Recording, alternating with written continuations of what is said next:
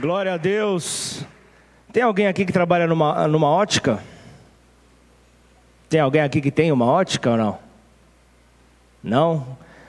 Amém. Mas Gessi, você está aí nos acompanhando, eu quero ir contigo nessa semana numa ótica, eu quero te dar esse novo óculos, então, se você quiser entrar nessa comigo, você pode vir, se não, Gessi, está garantido o teu óculos, novo óculos, né, porque missionário, estava com ele essa semana em Guariba, e eu me senti um idoso perto dele.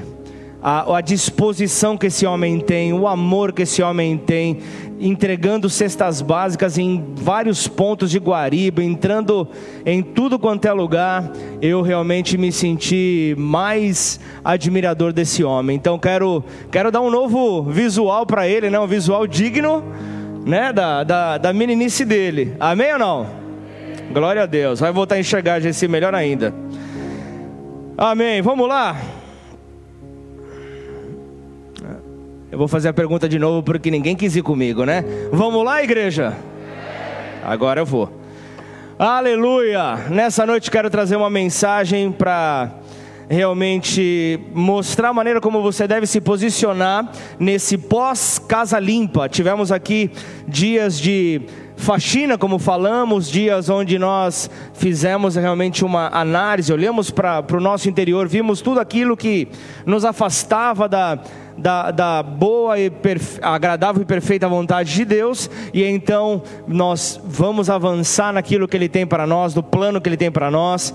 Como eu disse na quarta-feira, nós ainda estamos aqui com os baldes aqui na frente. Se você trouxe qualquer coisa que te remete ao teu passado, que te traz tristeza, te traz peso, pode colocar aqui durante a palavra, que ao término do culto nós vamos destruir tudo isso, vamos orar, cobrir as vidas que participaram desse momento e vamos destruir. O Boninho vai estar encarregado disso, amém? Então, se você tiver com algo aí, pode deixar durante a mensagem, em nome de Jesus. E que todo medo caia por terra, porque aquilo que o Senhor liberou sobre as nossas vidas vai se cumprir neste ano, em nome de Jesus. Alguém tem que estar recebendo essa palavra. Aleluia. Quem tem medo dos outros cai numa armadilha, mas o que confia no Senhor está seguro. Provérbios 29, versículo 25, fala sobre isso, nos mostra que temer aos homens nos faz cair numa armadilha, nos faz cair num laço. Nós somos amarrados, somos paralisados quando assim colocamos a nossa confiança completa nos homens. Nós estamos fadados a derrota. Não estou querendo gerar nenhum rebelde, nenhum maluco sobre esse lugar. Eu não estou falando sobre você respeitar as autoridades nesta terra, não é nada disso, mas é colocar a confiança, o temor no Senhor, em Deus, não no homem, pois como a palavra diz, é laço, é armadilha, é algo que te amarra, é algo que te paralisa, mas aquele que confia no Senhor estará seguro. Aquele que confia no Senhor estará seguro. E nós, desde que nós nascemos, seja do berço até a sepultura no nosso último dia, continuamente nós seremos pressionados para agradar a maioria, seremos pressionados para sermos os melhores em tudo, e algo que está muito em alta nos dias de hoje é cuidar da saúde. Nós vimos aqui, Gessi, antenado ali na visão, antenado ali na sua vista, e nós temos visto cuidado com o corpo. Talvez nunca se falou tanto sobre cuidado do corpo, alimentação saudável e por aí vai, sobre realmente o cuidado com o templo. E o curioso é que por causa desse peso que nós carregamos, por causa dessa pressão que nós carregamos, o que você vê hoje, a pessoa vai, se exercita, ela corre para as redes sociais para colocar hashtag tá pago. Tá pago o quê? Tá pago para quem? Por que essa pressão? Por que eu sei que motiva, eu sei que exercitar, colocar uma foto motiva, mas é uma pressão que nós temos de querer pagar algo que nós não estamos devendo. Querer pagar algo que nós não temos o porquê está com esse peso de dívida. Então, muitos também buscam conhecimento para se diferenciar, buscam conhecimento para agradar muitas vezes a pessoas, para serem diferentes. E nós continuamos a tratar, nós continuamente, melhor dizendo, tratamos de trabalhar para alguém, tratamos de trabalhar para pessoas. De certa forma isso não está errado, é uma forma correta, pois é disto que se trata a igreja, é o salvar vidas, é o salvar as almas, é o interceder por alguém, se colocar no lugar por alguém. Mas eu quero compartilhar nessa noite uma mensagem para deixar claro o quanto mais buscarmos ser viciados na aprovação, mais cairemos nesta armadilha, mais cairemos neste laço. O tema da mensagem desta noite é viciados na aprovação. Viciados na aprovação. Aprovação de quem? Onde é que está esse vício? Onde é que está esse desejo no nosso interior? Nós precisamos ter isso muito claro, porque quanto mais nós desejarmos sermos viciados na aprovação dos homens, menos nós agradaremos a Deus. Posso ouvir um amém? Menos nós agradaremos a Deus. Então, nós estamos em um momento das nossas vidas que nós precisamos cair na real. Nós precisamos voltar a enxergar e ver o quanto é que nós somos pressionados a agradar pessoas para que elas gostem de nós. Queremos muitas vezes fazer parte, desde a escola, queremos fazer parte de grupos, queremos participar ali de reuniões, queremos ser aprovados. E o curioso é que muitos falam: não, o meu desejo mesmo é para ser amado, o meu desejo é para ser receber esse sentimento. Mas eu olho para a aprovação, eu vejo que a aprovação é aquele desejo por querer suprir as expectativas do outro, enquanto que o amor ele olha para você, ele diz: ó, não importa a bagunça que esteja a tua vida, eu desejo estar ao teu lado de qualquer maneira. Isso é o amor, não diferente da aprovação que busca expectativas, e esse desejo desenfreado pela aprovação muitas vezes leva à decepção. Não traz ali, não traz uma alegria, mas sim uma frustração. Há uma frustração que nos rouba a atenção, nos rouba o foco, mas há um momento em que nós nos cansamos de tudo isso. Há um momento que nós declaramos um basta. É uma independência da busca por aprovação, é uma independência por querer agradar aos outros. Então nós gritamos independência ou morte, nós gritamos o clamor pela nossa independência, e é nesse momento que alguns decidem voar fora do radar. Tem alguns que decidem sair do radar de percepção das pessoas, de aprovação das pessoas, e então, sem ser vigilado, essa palavra existe? Vigiado.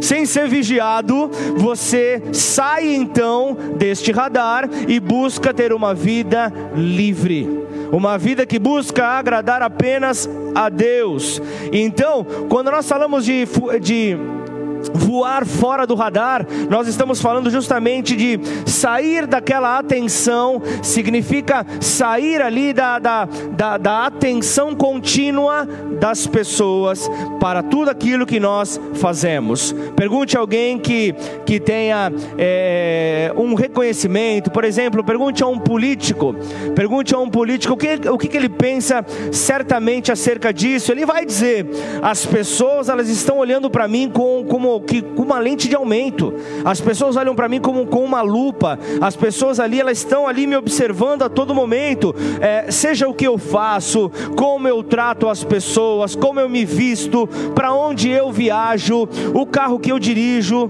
Isso por ser um servidor público, por ser alguém conhecido, alguém colocado para representar ao povo. Então, certamente uma pessoa comum, ela pode viajar para onde ela bem entender. Uma pessoa comum, um pode ir e vir sem ter problema algum, sem ser observado, sem ser analisado a todo momento. Mas ao meu entender, um político já não tem essa liberdade. Ou não preciso ir tão longe, um político, alguém que seja conhecido, alguém que exerça influência, até mesmo um pastor, até mesmo um líder, ou simplesmente alguém que está exposto. Não consegue então fluir, andar sem que este radar esteja ali para analisar e buscar cada passo. E as pessoas então colocam o seu senso de julgamento para trabalhar. As pessoas colocam o seu senso de julgamento para trabalhar, porque as pessoas se sentem no direito de opinar. As pessoas se sentem no direito de poder opinar. E então nós estamos diante de uma nuvem de testemunhas que estão observando o que nós fazemos, estão observando como nós comemos, o que nós comemos, como nós nos comportamos. Então é passo a passo que a análise está contudo sobre as nossas vidas. E esta nuvem de testemunhas prontamente se tornam aqueles que guiam as nossas decisões, que guiam então os passos que nós iremos dar. Então é que nós nos tornamos viciados na aprovação. Nos tornamos então viciados pela aprovação das pessoas. E nós temos que estar certos de que somos observados, mas não que essas pessoas que nos observam, essas testemunhas que nos observam, determinarão o que nós iremos fazer da nossa vida. Não pode ser o que vai determinar isso. Então a pressão que as pessoas estavam fazendo, por exemplo, sobre a vida de Moisés, estimulou Moisés a usar a sua vara de uma maneira que o Senhor não tinha mandado. Uma maneira que o Senhor não tinha pedido para Moisés. Então eu falo de alguém que marcou ali o Antigo Testamento, falo de alguém que tinha um comportamento de alguém realmente temente a Deus, só que a pressão veio para trazer confusão. A pressão balançou a vida daquele homem, a pressão realmente chacoalhou com ele. Então a mesma pressão tem causado a queda de muitas pessoas. A mesma pressão que estava sobre Moisés, hoje está sobre as nossas vidas, e isso gera a queda de muitas pessoas. E a humildade é o temor a Deus e não do homem. Provérbios ainda, falando ali, Salomão 16, versículo 6, fala: pelo temor do Senhor os homens se desviam do mal. Por essa razão ainda Paulo, ele declara ali em Gálatas capítulo 1 versículo 10, se tivesse aguardando aos homens, não seria servo de Cristo. Ele mostrando ali que ele não dependia da aprovação dos homens. Ele não estava sendo empurrado por meio da pressão que os homens exerciam. Então, se realmente eu e você tememos a Deus, nós não temeremos mais ninguém. Alguém está recebendo essa palavra? Nós não temeremos mais ninguém. Então honrar e respeitar o Senhor é estar liberto, é viver liberto, livre de todo temor ao homem. Livre de todo temor ao homem. Isso, só o temor a Deus, o princípio da sabedoria, é que vai nos conduzir a viver dias melhores, dias de casa limpa, dias de vida transformada para a glória do Senhor. Amém? Então convido você a abrir a sua Bíblia no Evangelho de Lucas, capítulo 16, versículo 15.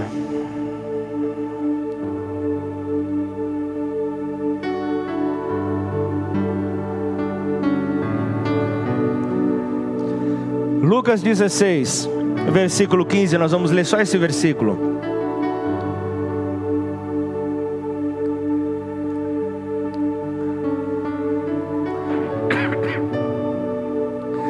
Mas Jesus lhes disse: vós sois os que vos justificais a vós mesmo diante dos homens, mas Deus conhece o vosso coração, pois aquilo que é elevado entre homens é abominação diante de Deus. Põe a mão sobre a tua Bíblia, vamos orar. Pai, Aqui estamos, Senhor, diante de Ti, Senhor. Aqui estamos diante, Pai, do Seu olhar. Aqui estamos diante do olhar que pode todas as coisas. O olhar que constrangeu a Pedro após ter negado Jesus por 3 vezes. Esse olhar de compaixão, jamais de acusação, nos faz sentir protegidos, nos faz sentir guardados, nos faz realmente sentir abraçados pelas fortes mãos do Senhor. E então, Senhor, nessa noite nós nos colocamos aqui na posição de filhos Teus, dizendo, Pai, que a nossa única dependência aqui, Senhor, é que o Senhor nesta hora cresça.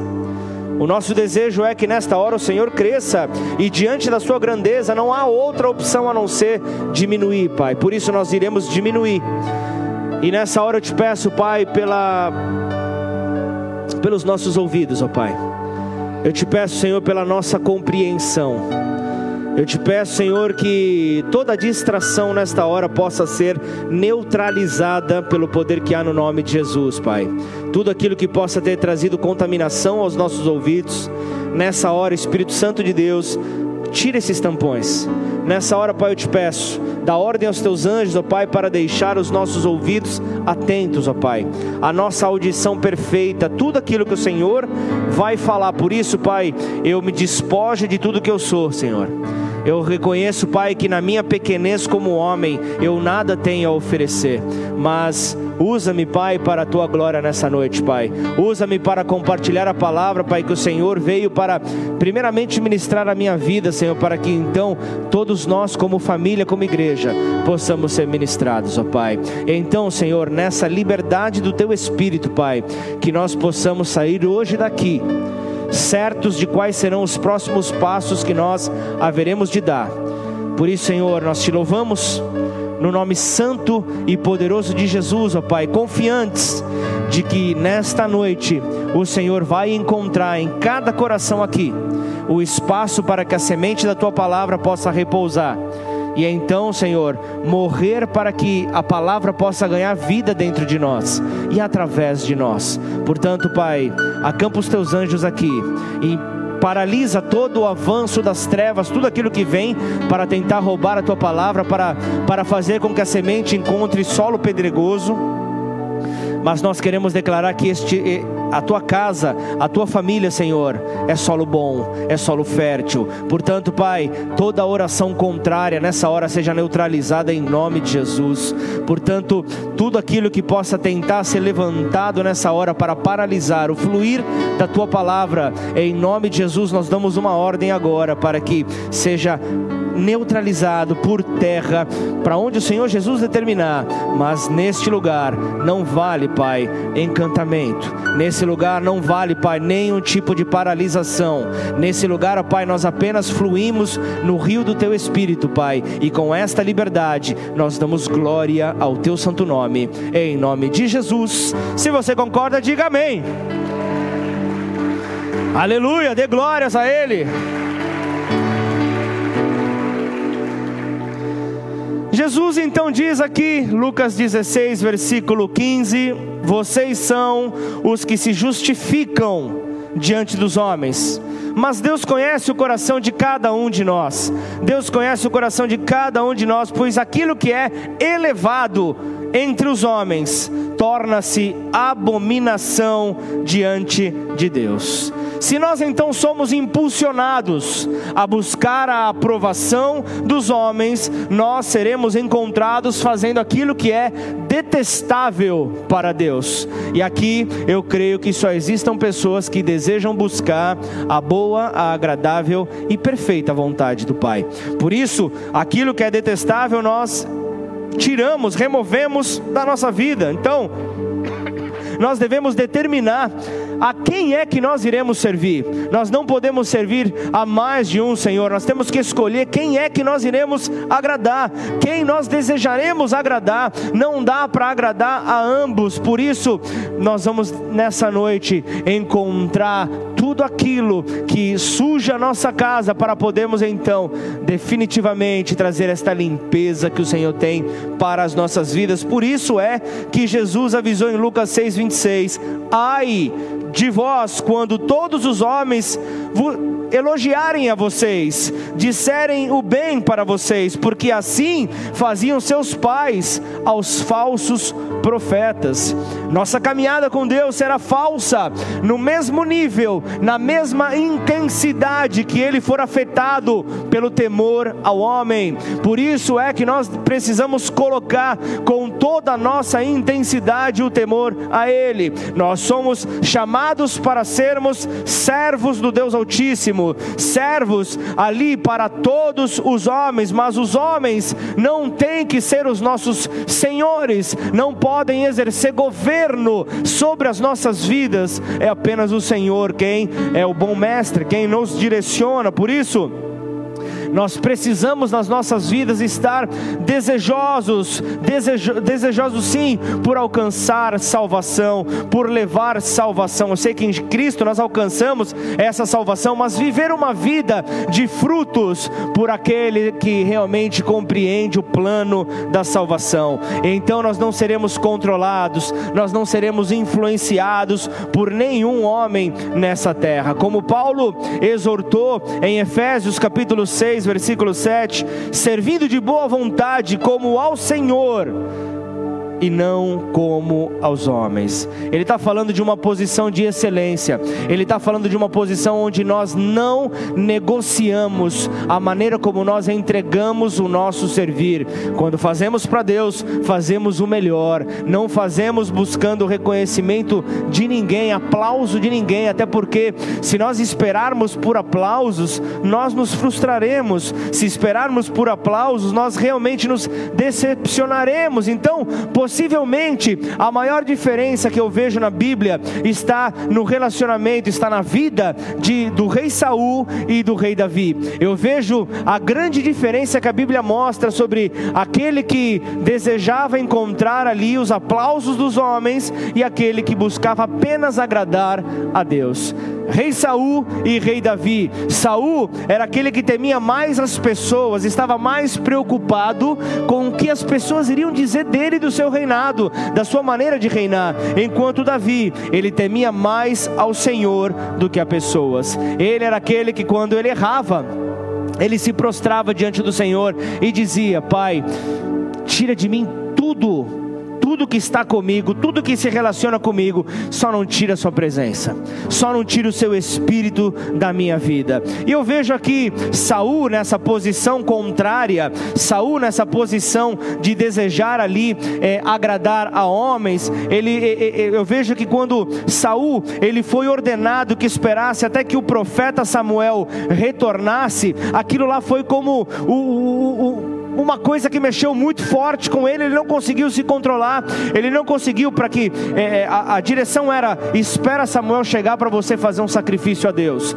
espera então o profeta chegar até que você então apresente o seu sacrifício antes de você entrar nesta batalha que está diante de você. Só que ele não conseguiu esperar, ele não conseguiu esperar ali. Eu vejo 1 Samuel, eu vou passando rápido para eu não me deter muito nesse texto aqui, mas só para passar os princípios. 1 Samuel 13, versículo 11 fala: o povo se espalhava de mim, e aí conclui, e os filisteus, eles já tinham se ajuntado. O povo filisteu, o povo inimigo já estava junto. Então qualquer um que esteja numa posição como Saul estava, uma posição de liderança no corpo de Cristo, uma posição ali que exercia influência, entende a pressão pela qual Saul estava vivendo, a pressão que fez com que Saul, por não ter ali o seu temor no Senhor, então veio a tropeçar, veio a cair. Ele não conseguiu se manter firme, e quando as pessoas começam a se dispersar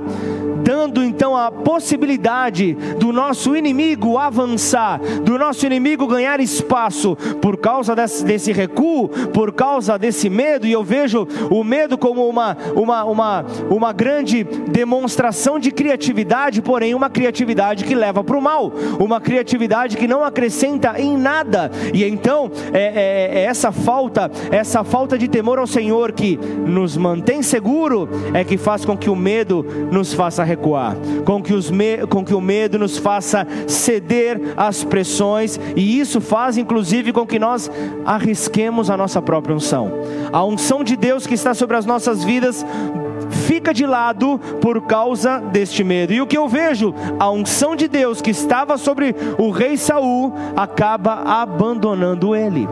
Acaba abandonando Saul justamente por essa confusão com a qual ele conduzia o seu reinado. E se nós quisermos funcionar numa verdadeira vida espiritual, numa verdadeira liderança espiritual, nós devemos estar em submissão somente a Deus. Nós devemos estar em uma submissão somente àquele que é na sua essência o amor puro. Somente em direção a Ele nós devemos estar. Só que eu vejo que essa pressão, ela vem para nos paralisar, é claro, mas ela vem com que nós sejamos paralisados com muitas atitudes que muitas vezes nós não conseguimos discernir que se trata de um plano do nosso inimigo. Então nós vamos estabelecendo alguns compromissos, e esses compromissos que podem ter uma aparência do bem, são aqueles que vão nos tirar do caminho que Deus tem para as nossas vidas. E o compromisso, ele se torna muitas vezes inimigo mortal, porque ele é facilmente justificado nas nossas mentes, e então nós entramos em compromissos que nos afastam daquilo que Deus tem para as nossas vidas, mas com toda uma teoria na nossa mente. Nós temos toda uma teoria que nos conduz a acreditar que estamos certos em estar distantes de Deus. Ah, mas eu estou vindo na igreja, mas vir na igreja não torna ninguém cristão. Posso ouvir um amém? Que isso sirva de alerta para todos nós, em nome de Jesus. Que isso nos mostra que devemos ir além do que simplesmente ir a uma reunião, receber a palavra. Nós temos que colocar a palavra em nós, e essa palavra tem que então ser viva através de nós. Então eu vejo que Saul já estava determinado ali a tropeçar diante da postura que ele tinha, e aí em determinado momento ele é ordenado para destruir por completo aos amalequitas. Põe os amalequitas por terra, destrua todo esse povo inimigo. E aí o que ele fez? Ele foi com seu exército e atacou. Ele atacou, ele destruiu a maioria deles. Mas o que Deus havia pedido? Deus pediu: destrua tudo, não deixe nem sombra deles na terra. Só que ele vai e ele destrói uma parte, ele destrói a maioria, mas ele acaba deixando vivo o rei e uma parte do rebanho. Acaba deixando ali vivo, e ele vem com toda uma teoria, ele vem com toda uma justificativa, ele vem com tudo pronto ali na ponta da língua, porque manter os animais ali era um propósito para poder apresentar como sacrifício ao Senhor lá na frente. Ele veio com somebody love para cima de Deus, ele veio com conversinha furada para cima de Deus, ele tentou enrolar Deus, ele tentou enrolar o próprio Deus. Por que Deus queria então destruir aquele povo? Porque os amalequitas são um tipo de força satânica nas escrituras. Os amalequitas representam isso, o desejo por destruir o povo de Deus, por destruir os filhos de Deus. E ali então a Bíblia ela avança, eu vou avançando na história para chegar no ponto. Durante então a viagem do povo de Israel no deserto, os amalequitas eles vieram e atacaram por trás, bem coisa mesmo de pessoas traiçoeiras, vieram e atacaram por trás, e eles escolheram quem? Os mais fracos, escolheram os errantes, são os mimimi, os Nutella de hoje em dia.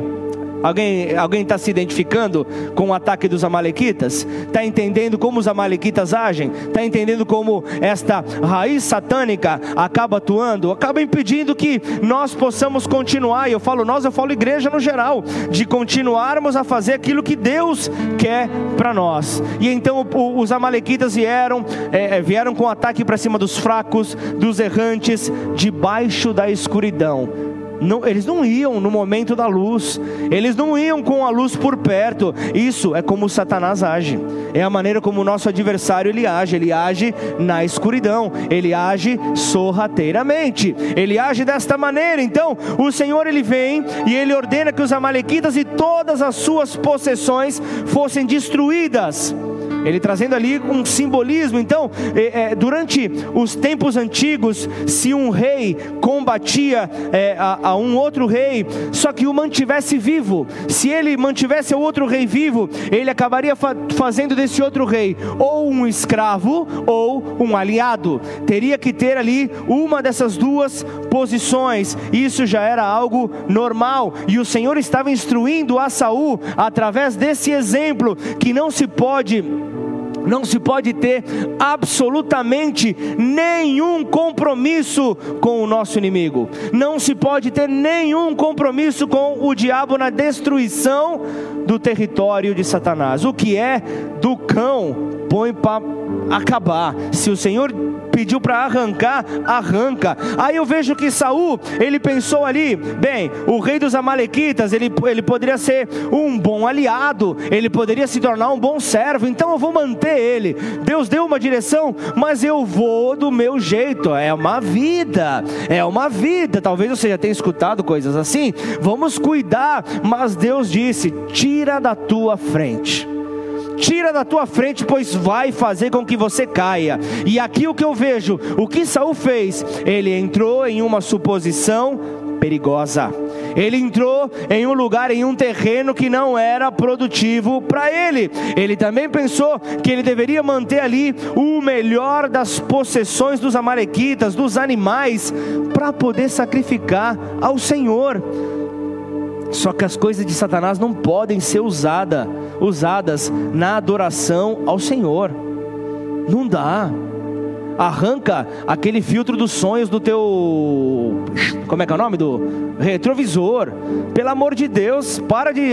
Eu tenho visto tanto filho de Deus sendo enganado. Ah, mas eu ganhei da minha prima, eu ganhei da minha tia. Vai ver a finalidade do negócio. Ah, é com fim de dar sorte. Pelo amor de Deus, cai na real, é hora de chegar e dar um basta. Eu tenho que temer a Deus, eu não vou usar nada que seja místico, nada que seja satânico como forma de adoração. Vamos cair na real. É isso que o Senhor está falando para nós hoje, igreja. Como essa palavra veio em mim primeiro.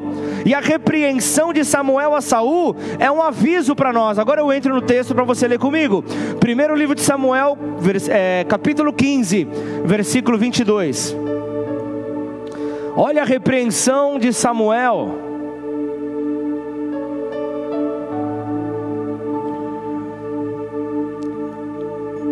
Vamos ler o 22 e o 23. Porém Samuel disse: será que o Senhor tem mais prazer em holocaustos e sacrifícios do que no obedecer à sua palavra? Eis que o obedecer é melhor do que o sacrificar, e o ouvir é melhor do que a gordura de carneiros. Porque a rebelião é como o pecado da feitiçaria, e a obstinação é como a idolatria e o culto a ídolos do lar. Por você ter rejeitado a palavra do Senhor, também ele o rejeitou como rei. Ai, eu poderia acrescentar esse ai no final, só que eu não posso acrescentar nada, nenhuma vírgula à palavra do Senhor. Mas a minha cabeça já pensou isso na hora. Olha a chibatada, olha a bambuzada que Saul tomou aqui. Porque você rejeitou a palavra do Senhor, ele também te rejeitou como rei. Samuel estava aqui falando, deixa eu te explicar uma coisa aqui, neném. Sacrifício nunca irá reparar uma rebelião. Não dá para você trabalhar negociando isso, porque muitos têm caído nessa armadilha. Muitos têm caído nessa armadilha de acreditarem de que boas obras podem compensar o compromisso ou a desobediência em outras áreas da nossa vida. Não dá para compensar.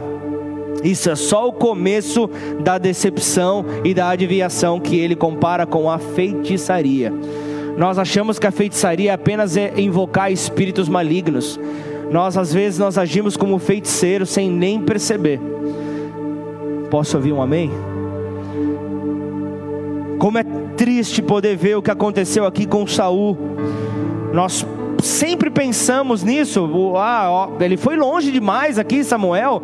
Como que ele fala feiticeiro? Ele era o rei. Como assim? A feitiçaria não é isso, não é o invocar espíritos ou fazer feitiços, não é só isso. Só que são apenas algumas das manifestações mais extremas da feitiçaria. Paulo, em Gálatas 5:20, fala que a feitiçaria é obra da carne.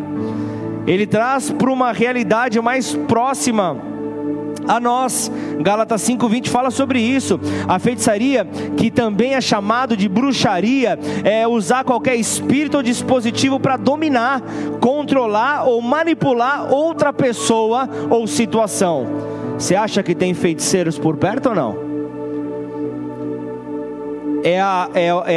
É o dispositivo para dominar, controlar ou manipular outra pessoa ou situação. São as pressões sutis do nosso dia a dia, que podemos muitas vezes exercer para conseguir os nossos próprios interesses. Podem cair nessa categoria. Podem ser colocados nessa obra da carne. Podem ser colocados na feitiçaria. E os sacrifícios de Saul ao Senhor como apaziguadores dos seus variados desvios são um bom exemplo para isso. Mostram como esse homem ele agia. Então, imagina só você em um momento onde uma garotinha, ela chega para o seu pai e começa ali a soltar palavras, né, ou balbuciar palavras, do quanto ama o seu pai, de quanto deseja ali ter o seu pai, só que bem antes do seu pai vir a corrigi-la, bem antes do seu pai vir a corrigir então essa criança. Então, olha só, quando isso é feito para manipular o seu pai, quando isso é feito para que o pai mude o foco, para que o pai não corrija, para não reparar uma rebelião, para evitar uma punição, vamos dizer assim, é uma forma sutil de manipulação que acaba evoluindo para uma bruxaria, que acaba evoluindo para uma feitiçaria, porque se forem bem sucedidos, esses dispositivos levarão a práticas mais extremas no futuro, assim como a falta de um arrependimento, a falta do arrependimento de Saul, por exemplo, que acabou levando para destruir os sacerdotes do Senhor e buscar um conselho com um feiticeiro. Já estava perdido Saul já estava ali confuso com tudo. Então vamos lá, 1 Samuel 15, vai no 24 agora. Veja como há diferença entre arrependimento e confissão. Tem diferença, olha aqui. Pequei, pois transgredi. 15:24, isso aí. Pequei, pois transgredi o mandamento do Senhor e as palavras que você falou, porque temi o povo e dei ouvidos à voz deles. Isso aqui foi arrependimento? Saul confessou seu pecado. Pequei, ele fala aqui, pequei, pois transgredi o mandamento do Senhor, mas ele não se arrependeu. Ele veio e confessou seu pecado e entendeu que tinha pecado, mas não houve arrependimento, apenas aquele sentimento de decepção pelas pessoas, no que as pessoas poderiam pensar acerca dele. Então há uma enorme diferença entre confissão e arrependimento. Talvez você tenha errado e tenha confessado um erro para um líder teu, para alguém próximo a você, alguém que caminha contigo. Só que arrependimento é a página 2. Arrependimento é lá na frente. A confissão pode ser, na verdade, uma tentativa de manipular, como no caso de Saul. Eu confesso para tentar fazer com que a situação vire ao meu favor. Foi o que Saul tentou fazer. Pula para o versículo 30, por favor, Mariana. Então disse Saul: pequei, honra-me, porém agora, diante dos anciãos do meu povo e diante de Israel, e volta comigo, para que adore o Senhor, teu Deus. A sua confissão foi uma tentativa de induzir Samuel a continuar a honrá-lo como rei perante o povo. Era isso que ele estava fazendo, ele estava manipulando. Agora, se ele tivesse realmente se arrependido, ele não estaria preocupado naquilo que as pessoas poderiam estar pensando, porque ele se acertou com Deus. Só que ele estava ali pensando justamente no que as pessoas iriam enxergar na vida dele. Não estava preocupado com aquilo que Deus estava pensando, mas com aquilo que as pessoas estavam pensando. Só que Davi já tinha um espírito diferente.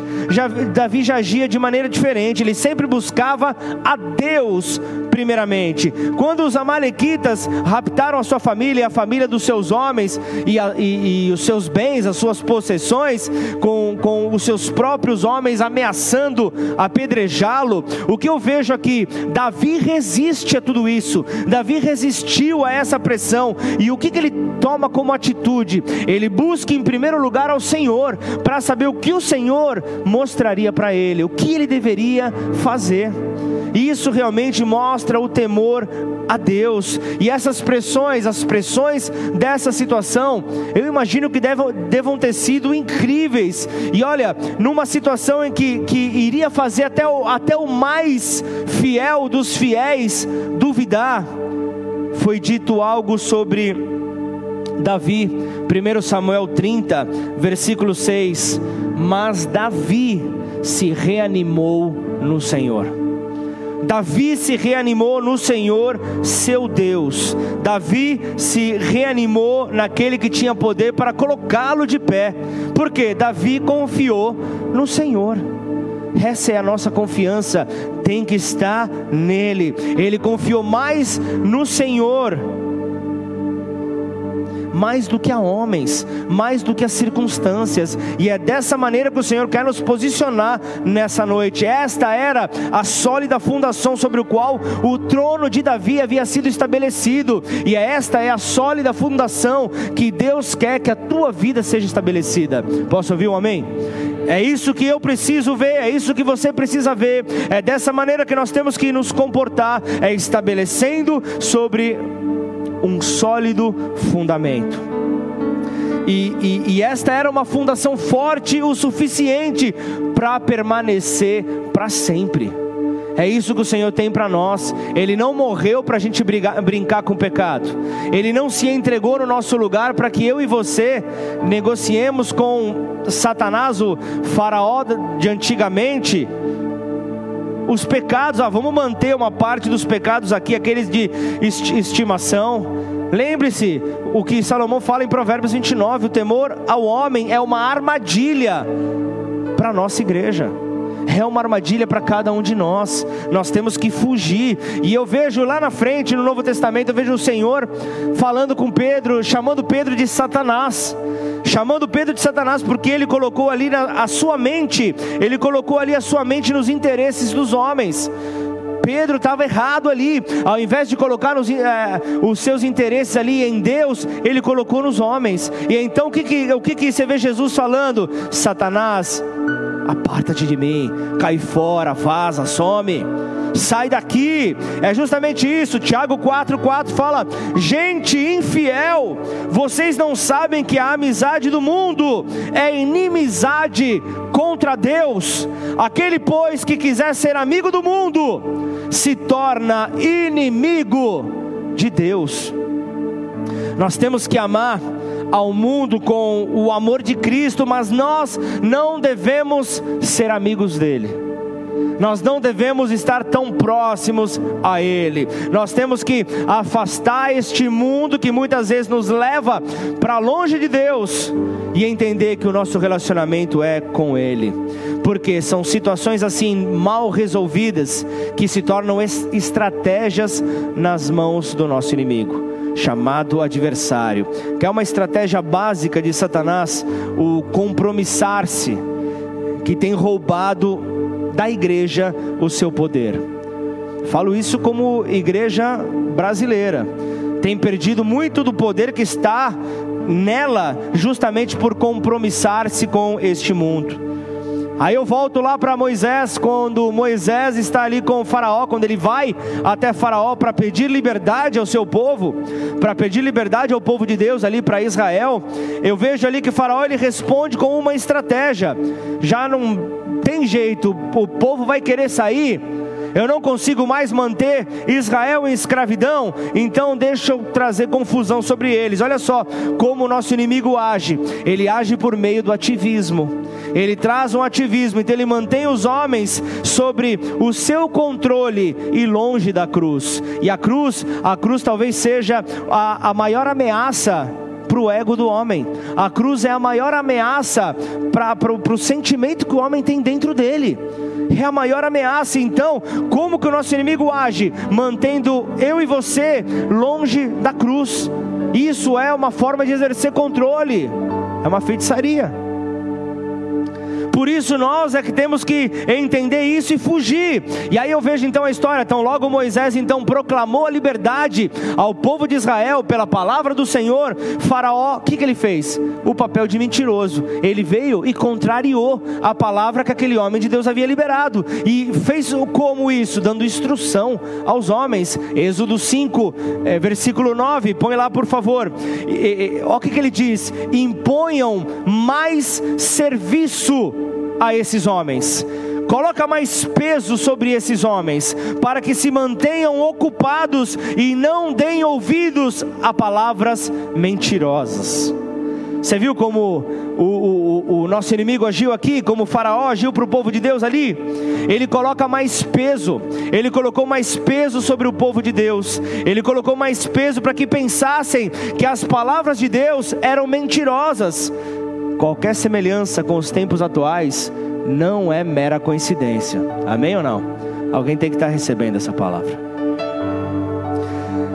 O nosso inimigo ele faz a mesma coisa nos dias atuais, quando nós já estamos para ser libertos, quando a libertação está chegando ali pelo poder do nome do Senhor, o que ele faz? Ele aumenta o jugo, ele aumenta o peso sobre nós para pensar que as palavras de Deus liberadas para nós são mentira, para que as palavras de liberdade dada por Deus para nós são todas mentirosas. Assim como o povo de Deus naquele tempo começou a se tornar então pessoas desencorajadas e começaram a duvidar, assim acontece hoje. Aquele que estava ontem queimando se torna alguém desencorajado a prosseguir, não consegue avançar porque está balançando, começa a entrar em dúvida, começa a desacreditar da palavra do Senhor. Só que se nós não somos ignorantes dos esquemas do nosso inimigo, nós então estaremos preparados para cada um deles, estaremos preparados para combater a cada uma dessas artimanhas de Satanás, e assim como Moisés fez, nós poderemos fazer. Então olha só como nós vemos acontecendo. Deus vem e libera uma palavra de cura, Deus vem e libera uma palavra de cura, por exemplo. Satanás, o que ele faz imediatamente? Ele tenta fazer com que você se sinta pior, para pensar que a promessa de Deus é falsa. Você viu o testemunho do Gessi hoje? Ele poderia ter sido roubado, ele poderia ter perdido ali a bênção de Deus sobre a sua vida, se ele acreditasse que ele estava pior. Ele ia falar: não, a palavra que eu recebi é mentirosa, eu não vou fazer ela viva em mim e através de mim. Só que não, ele entendendo o agir do reino das trevas contrário a ele se posicionou, e por causa desse posicionamento, hoje ele testemunha para a glória de Deus. Amém? Aplauda o nome do Senhor, em nome de Jesus.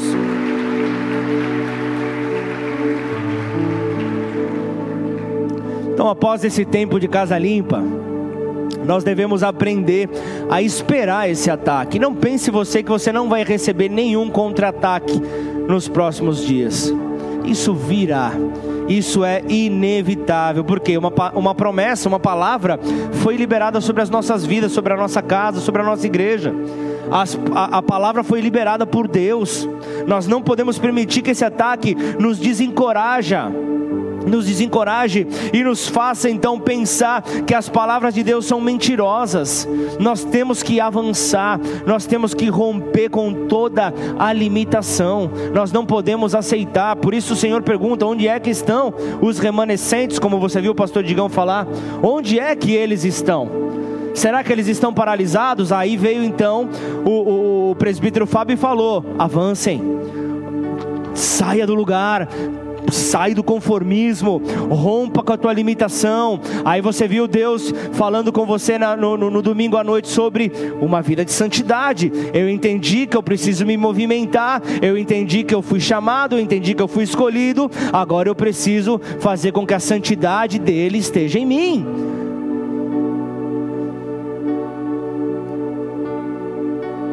E então Deus, ele marca ali no término ali com uma palavra poderosa de encorajamento, um encorajamento para cada um de nós, justamente porque o nosso Deus já sabe que vai vir contra-ataque para nos desencorajar. Então antes nós avançamos e nós antecipamos aquilo que o nosso inimigo quer fazer.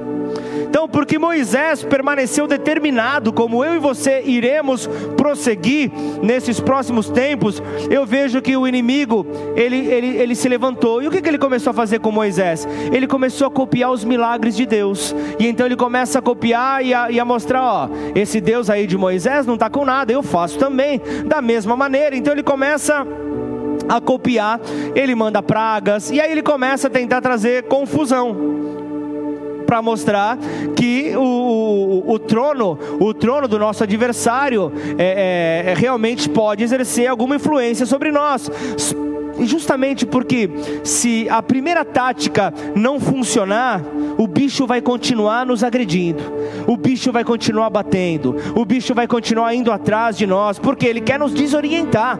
Se nós não temos orientação, se nós não enxergamos o caminho, nós ficamos desorientados, logo ficamos perdidos, e é dessa maneira que ele quer atuar. Mas porque Moisés permaneceu, Faraó teve que ceder um pouco mais, porque a igreja do Senhor permanece, se posiciona.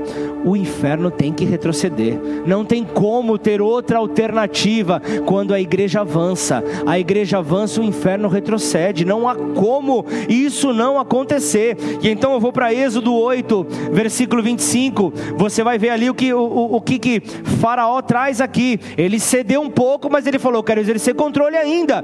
Chamou Faraó a Moisés e a Arão e disse: ide, tudo bem, pode ir, ofereçam sacrifícios ao vosso Deus nessa terra. Ele começa ali justamente a tentar manipular ali. Ele quis colocar ali limitações, ele quis ali colocar ali barreiras para não avançar na adoração. E quando o reino das trevas vê que nós estamos determinados a avançar, a fazer a vontade de Deus, ele então tentará de tudo quanto é maneira pensar que nós podemos servir a Deus, mesmo permanecendo debaixo da escravidão nos caminhos desse mundo. Sabe o que ele quer dizer? Pode servir a Deus mesmo com pecado. Sabe ali, pode servir a Deus mesmo ali com teu cigarro, não tem problema nenhum. Mesmo ali, nós somos uma igreja que entendemos ali que nós alcançamos pessoas com diversos problemas, muitos nessa área, muitos na compulsividade. Hoje até teve recado, deveria ter, mas a comunicação não deu jeito. Aí o que acontece? O grupo Nova Vida, o grupo de apoio Nova Vida, ele fala justamente sobre isso, porque é a visão que o Senhor nos deu. O Senhor nos deu para combater, para libertar o cativo desta terra. E então nós somos bem posicionados quanto à bebida alcoólica. Aí você acha: não, mas o pastor não está me vendo, a liderança não está vendo, segue o jogo aí, ó, não pega nada aí, ó. É como se não é o Adriano, tá? Mas é como se o Adriano estivesse aqui falando: olá, eu tô no altar, ó, eu tô no altar, tô tranquilo. Mas não há nada que permaneça em oculto. Vocês creem na soberania de Deus ou não? Não há nada que possa permanecer em oculto. Então nós temos que sair dessa vida de viciados na aprovação dos homens. Então nós não podemos achar que podemos oferecer sacrifícios, podemos adorar a Deus, servir a Deus com pecados escondidos. Não dá. Nós não negociamos, nós não somos como esses que negociam. Após então a demonstração de poder do Senhor, Faraó, que tipificava a Satanás, ele propôs um outro compromisso. Teve que ceder um pouco mais. Êxodo 8, versículo 28. Eu os deixarei ir, para que ofereçam sacrifício ao seu Senhor, seu Deus, no deserto. Só que vocês não devem ir muito longe. E orem também por mim. Não vai muito longe. E ainda levanta uma adoração falsa, ofereça uma adoração falsa, enquanto o Senhor procura por aqueles que adoram em espírito e em verdade. Faraó, Satanás, chame como quiser, quer que nós sejamos aqueles que oferecem adoração na carne e de uma maneira mentirosa. Por isso nós temos que fugir desse controle. Quando alguém começa a ser transformado, ele ouve muitas vozes acerca dos perigos de ir muito longe. Ó, toma cuidado. Deixa eu dar o meu exemplo. Se vocês deixarem, eu dou meu exemplo. Glória a Deus. E aí então, quando eu me rendo ao Senhor, quando eu me entrego, decido por uma vida nova, a primeira coisa que eu escutei: não vai se transformar num xiita, não vai se transformar num maluco. E eu morava em São Paulo na época, né? Não vai ser que nem aqueles loucos da Praça da Sé que fica gritando e levando ali ovada das pessoas que passam na rua. São vozes assim que a gente escuta. Vai de vez em quando, oferece ali teu sacrifício, mas não vai muito longe. Toma cuidado, são perigos. Todos nós ouvimos isso. Se Satanás não conseguir nos manter em completa escravidão, o seu próximo passo, o passo a seguir, é nos fazer compromissados para que ele possa manter a cada um de nós no nível de escravidão que ele puder nos manter. Mas ele quer nos manter escravos. Essa era a estratégia de Satanás para o povo de Israel. Era perder a sua visão da terra prometida. Talvez ali Deus entregou uma visão para você. Qual é a tua terra prometida? Qual é o espaço, o local onde o Senhor quer te levar? Onde é que Ele quer te conduzir? E o que o nosso adversário quer fazer? Que eu e você percamos então esta visão, porque quando nós perdemos a nossa visão, nós vamos apenas vagar pelo deserto. Quando nós perdemos a nossa visão, nós nos tornamos presa fácil nas mãos do nosso inimigo. Perdemos ali aquele estímulo de ir para a terra prometida. O chamado do povo de Israel não era apenas deixar o Egito, deixar a escravidão, mas era ir para a terra prometida. Então nós devemos manter nossa visão no maior propósito de Deus, ou nós seremos distraídos com um propósito menor. Nós seremos confundidos com um propósito paralelo, menor. Então, após as maiores demonstrações do poder de Deus, Faraó propôs outro compromisso. Ele falou: eu não consegui até aqui, mas eu vou segurar esse povo. E então, Êxodo 10, versículo 24, ele diz: vão, adorem o Senhor, fiquem somente os seus rebanhos e o seu gado. As crianças podem ir com vocês, mas os rebanhos e o gado devem permanecer. A última tentativa de Satanás. A última tentativa de Satanás era fazer com que o povo se comprometesse com ele. Que o povo estabelecesse um compromisso com ele. É o fazer deixar algo no Egito. O Egito representa a velha vida. O Egito representa o nosso passado longe de Deus, na escravidão. Porque ele sabe, e ele age na manipulação da palavra, porque ele sabe que onde estiver o nosso coração, ali estará o nosso tesouro. ele trabalha em cima da palavra. Ah, é, vocês vão se posicionar. Ah, é, na palavra de Deus eu vou mostrar que vocês não conhecem a palavra de Deus. E ele age em cima da palavra para confundir os escolhidos do Senhor. Ele age na palavra para confundir os filhos do Senhor. Vocês conseguem entender então como o nosso adversário, por muitas vezes, ele trabalha com base na palavra de Deus? São truques diabólicos, justamente para nos confundir, porque uma pessoa confusa não sabe onde ela tem que chegar, não consegue conduzir outra pessoa no caminho em que deve chegar, porque está confusa. Então, quando Satanás vê que nós estamos determinados aí por todo o caminho com Jesus, então ele tenta nos fazer deixar algo para ter um ponto de legalidade. Ele quer, tá bom, quer adorar, vai, adora, pode ir, quer ir no Casa Limpa, pode ir todos os dias, mas deixa alguma coisa de estimação aqui guardado. Deixa alguma coisinha guardada, porque ele tenta atrair a derrota para as nossas vidas. É isso que ele quer, é o manter um ponto de apoio com ele. Só que nós não devemos negociar a nossa determinação. Posso ouvir o amém?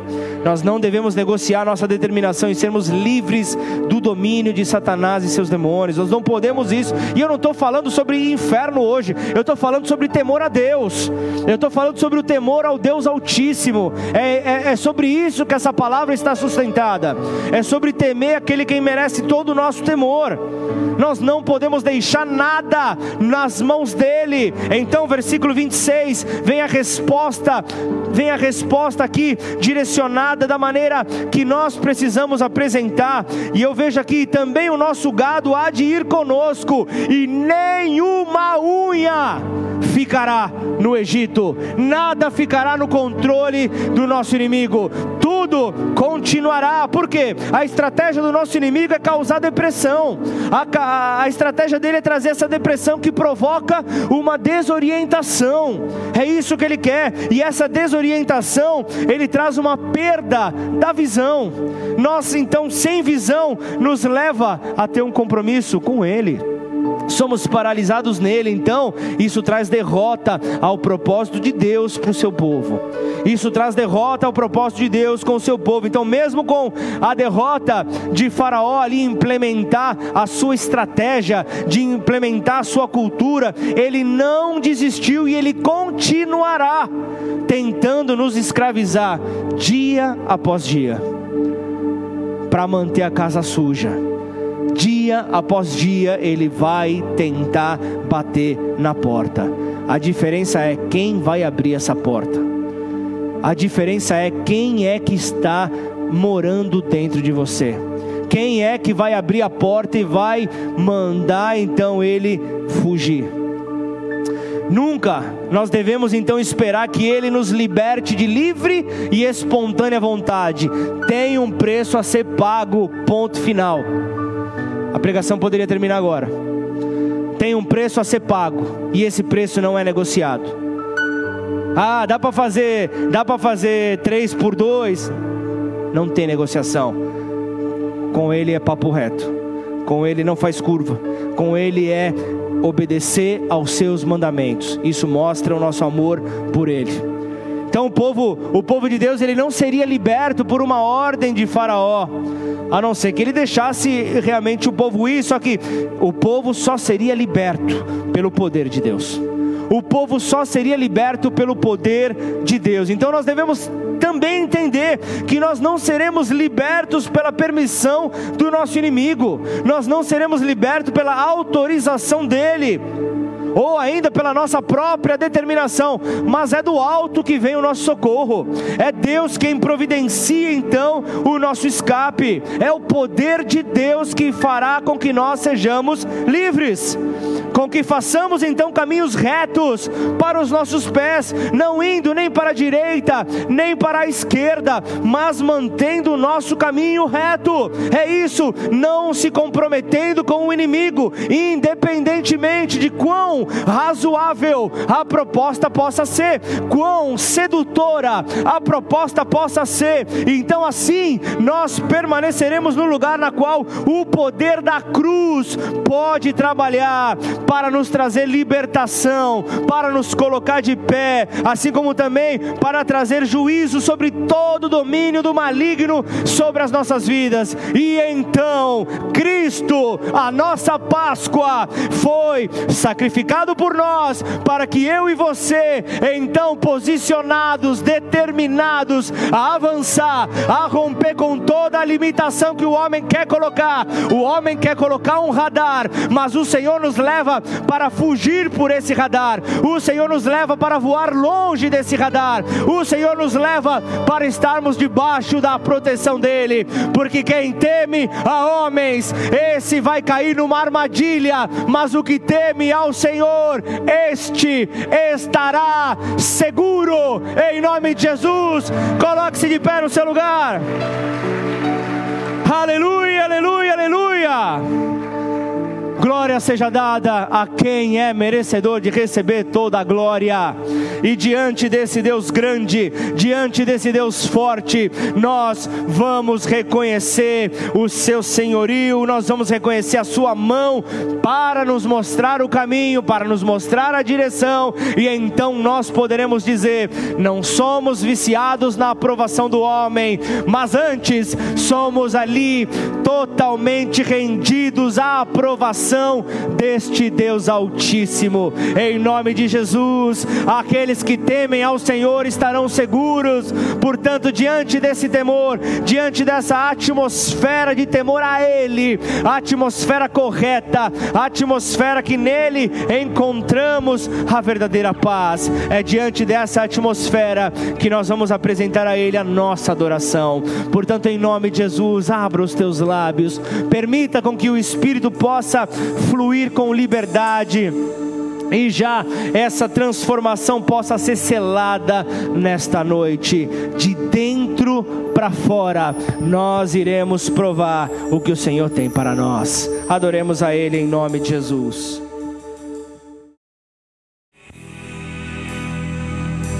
Senhor, nós temos ainda lenha para queimar. Senhor, nós temos que entender, ó Pai, qual é a nossa motivação, Senhor, para seguir os passos que nós estamos seguindo, Pai? Será que nós temos receio, Pai, que as pessoas deixem de gostar de nós, de perder o amor dessas pessoas? Nos ensina, Pai, que nós não, de fato, nós não conseguiremos então, Pai, sermos aprovados por todos. Nem todo mundo vai gostar de nós. E tudo bem, segue a vida, continua avançando, mas aprenda a dizer não. Aprenda a dizer não. Talvez a tua motivação no sim que você dá, mesmo sem ter paz, é não perder a aprovação das pessoas. Mas de que me vale se não buscar a aprovação de Deus? Não seria um servo de Cristo, Paulo fala. Para que a nossa vida esteja alinhada com aquilo que Ele tem para nós, precisamos mostrar o nosso posicionamento diante desse. Pode ser normal nesse mundo, para todos, pode ser normal, mas se está em contradição com a verdade, se isso vem para ferir alguém, nós temos que nos posicionar. Não temos que deixar nada, não temos que deixar limites para que a maldade possa exercer qualquer tipo de controle, mas antes que possamos ser livres no Senhor, para poder então dizer não quando tivermos que dizer não, nós colocarmos limites que nos protegem. Limites que nos protegem, como José do Egito, ao ver ali a cobiça a mulher ali de Potifar. Ele colocou limite: até aqui eu posso chegar. Quando começou ali a avançar, ele não queria manchar o nome do seu Deus, então ele foge. Coloque limites na sua vida. Dizer sim para tudo não é servir a Deus. Saia dessa condição, saia dessa escravidão. Busca a verdadeira paz que só nele nós encontraremos. E lembre-se de quem dá o seu valor é Deus. Não é a sociedade, não é aquilo que é colocado na sociedade que irá impor qual é o teu valor. Você tem valor para Deus. Guarda bem isso, você tem valor para Deus. Então faça desse valor honra a Ele, que você possa então fazer dessa determinação na tua vida de seguir para agradá-lo com os limites corretos, a proteção correta, a demonstração do verdadeiro temor que nós temos nele. E isso fará com que nós possamos continuar no caminho que Ele propôs para nós e ainda poderemos conduzir outras pessoas a permanecerem nesse caminho. Eu não posso encerrar esse culto sem antes fazer um convite. Você que nos acompanha pelas redes sociais, você que está aqui, talvez hoje foi o dia onde você declarou: chega, eu não quero mais caminhar de qualquer maneira. Eu entendi o que foi liberado nessa noite e sobre essa palavra eu quero avançar. Para isso eu preciso estabelecer ali o meu fundamento. Talvez você ainda não fez uma confissão através de um arrependimento das velhas práticas, mas o desejo de viver uma nova vida. E essa confissão de Jesus Cristo como o Senhor da tua vida, entrega a Ele o controle dos teus passos. Isso não vai tirar de você a opção por escolher qual caminho você vai trilhar, mas Ele é aquele que vai te fortalecer ao longo do caminho. Então, se esse é o teu desejo, se você quer chamar, então, convidar Jesus para ser este fundamento na tua vida, eu quero fazer uma oração por você. Talvez hoje seja a primeira vez que você está entrando aqui na igreja, está tendo contato com uma igreja, com a palavra de Deus. Não importa. Se hoje é o dia que você entendeu que o Senhor colocou para que você estabelecesse esse fundamento sólido, faça essa oração. Então repete ela comigo. Declara assim: Pai, nesta noite, eu declaro meu arrependimento.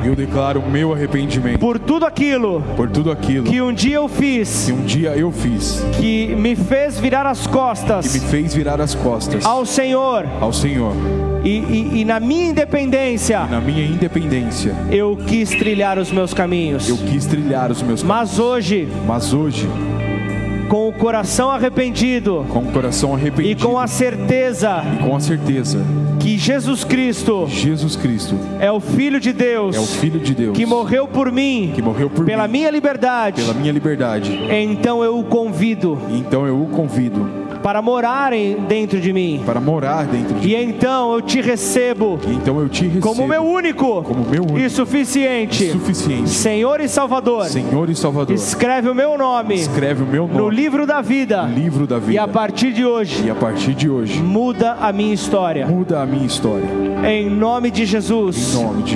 Pai, em nome de Jesus, eu quero, Senhor, unir a minha fé com a fé do meu irmão, ou até mesmo com aquele, Senhor, que já tinha entregue a sua vida ao Senhor, mas por diversas situações, por diversos momentos, tropeçou, Senhor, caiu, mas hoje, Pai, estendeu a mão ao Senhor e viu que o Senhor estava com a mão estendida e o Senhor o coloca de pé.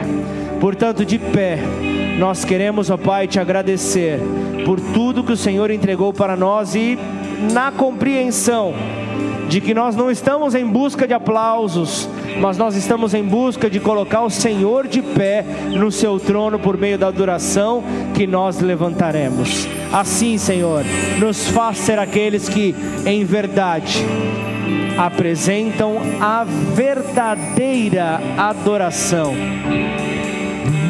E então, Senhor, com temor e tremor ao seu santo nome, nós nos colocamos diante de Ti, Senhor, declarando, Pai, que nós não somos viciados na aprovação dos homens, por mais que tudo nessa terra em que nós vivemos conduza para isso, nós declaramos que esperamos o Teu reconhecimento, Pai. E isso fala realmente de buscar, não necessariamente aquilo que todos esperam de nós, mas sim aquilo que Deus espera através do nosso posicionamento. Em nome do Senhor Jesus, gratos, nós nos apresentamos aqui nesta hora para louvar ao Teu nome. Em nome do Senhor Jesus, você que crê, diga amém, amém.